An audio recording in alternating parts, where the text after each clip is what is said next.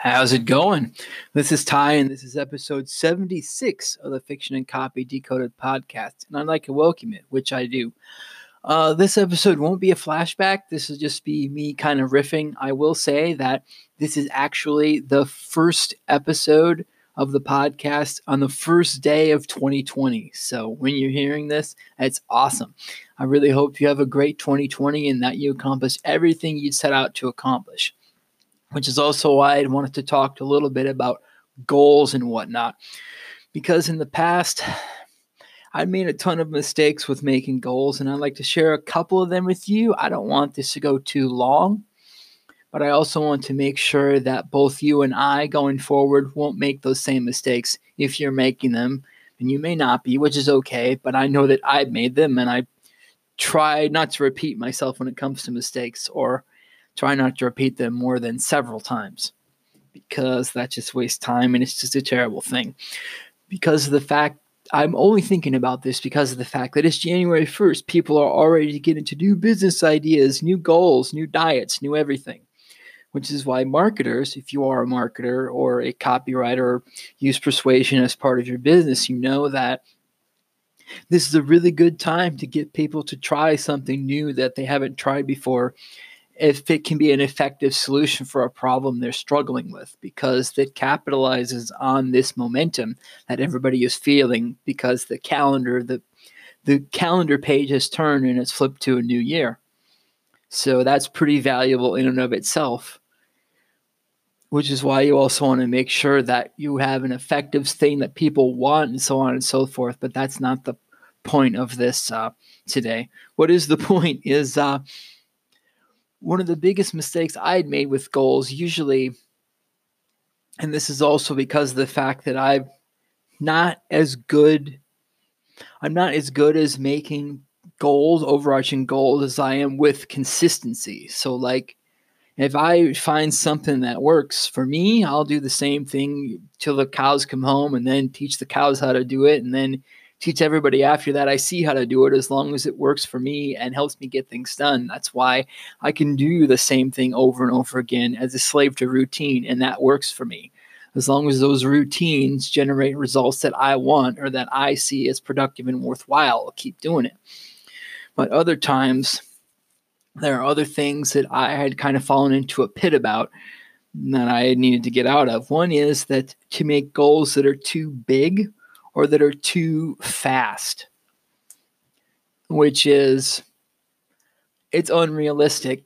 And that because if it's too fast, it's like, okay, people get discouraged and give up, but they don't realize things are too fast or too ambitious until they're kind of in it sometimes. And then it's like, oh man, I didn't realize because they either didn't break it down or they thought they could do it and they really couldn't because this was new territory they were trying to break into and they weren't mentally prepared for it or somehow didn't adequately prepare. Uh, sometimes that can be a function of, you know, just not just not realizing that's also going to, to realize what goes into it or not as far as who you are at the point of when you are making these goals for yourself. Because that's important too that'll be in point three but i'm not going to talk about that all that long and i don't think this episode will be very long either as a side point we'll talk about that more when i get there when we get there for that but not taking stock of who you are can also contribute to making goals that are too big or too fast for you at this point in time. So it sometimes helps to break those goals into smaller steps, which also leads into number two that I had made goals, mistakes that I had made, which was I had made the goals too dependent on things that weren't in my control. Okay let's say if you set a goal that you'd wanted to make $100,000 a month, let's say, just for fun. So that's like $1.2 million a year, like gross. All right. So that's fine, dandy. And that's really interesting because it's going to break down to the point where if you were to break this down, that would be like you would have to make what's hundred thousand 100,000 divided by 30 is my math is my brain for math is like $3,333.33 per day or something like that. So, like $3,300 a day you would have to make, including weekends, including national holidays, including all that. If you could bill or if you could sell a product that could generate that amount of money, you would be able to make that amount of money. The fact of the matter is, and I don't know I don't have experience with this, so I can't say, but I know that other people have had experience with it. And you could probably look them up online where, like, there's only a certain amount of hours in a day. If your business depends on things like writing or other types of creative work, where you can only put in so much time per day before either you're burnt out or frustrated or just want to go do something else because you can't really do it. I mean, there have been estimates of some as little as three to four hours of solid writing time a day, and that's it. If you would be able to bill a thousand dollars per hour, which I mean, if you want to work by the hour, that's entirely okay. Or if you have projects that would add up to that amount of money, that's great. But as far as that goes, that goal for a lot of people would be too lofty because it breaks down to being able to being able and willing to work a ton of hours and factoring in also having to go get clients. This is the part if you want to do that with clients or to design a product or course or what have you.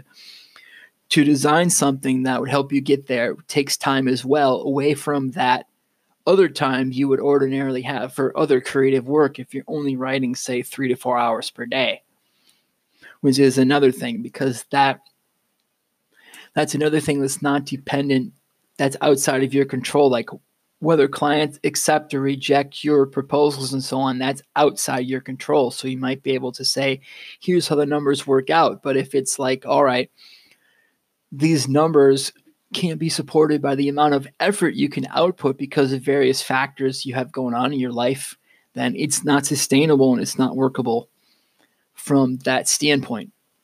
So it might be easier to set more uh, goals that are that will be better at propelling you to the end result instead of starting with the end result.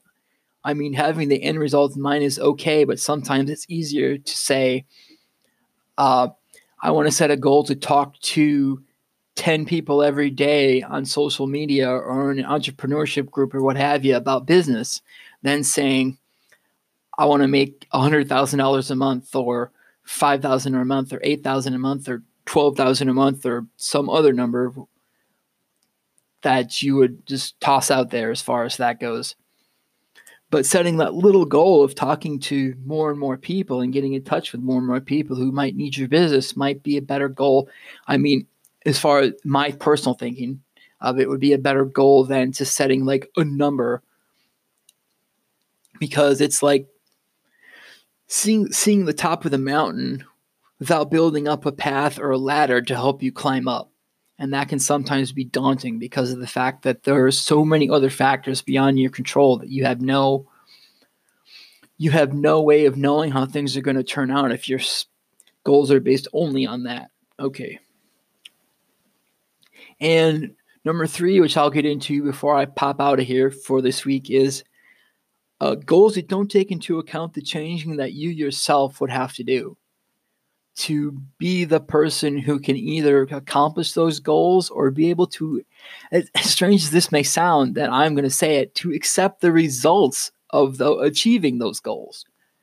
And it's almost like being like afraid of success, as Potter said in that one movie with Jimmy Stewart. Anyway, and that that is a certain thing too because of the fact that it's like okay if I wanted to set a goal to lose 40 pounds, okay, well, am I mentally prepared to lose 30 pounds? Am I able to cope with the diet changes and other types of physical activity changes I might need to make to lose 40 pounds? Am I going to be able to keep that up based on what foods I like or don't like or what have you to be able to sustain that of that loss of 40 pounds to be able to keep that off for life. I mean, that's another type of a thing.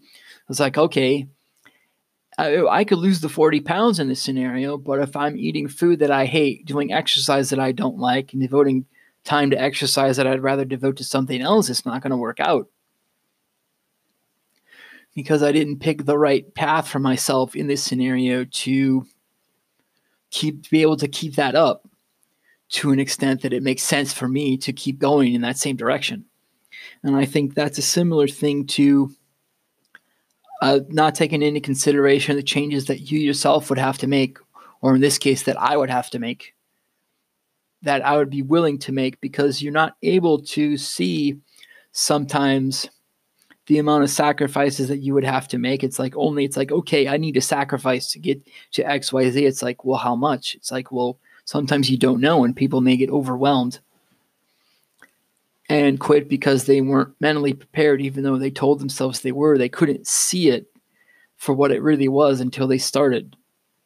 Because, well, sometimes it's just a function of just not being able to see until you get started, whether a system or certain different techniques or new ideas or what have you are going to work for you, just that you don't know until you get in there.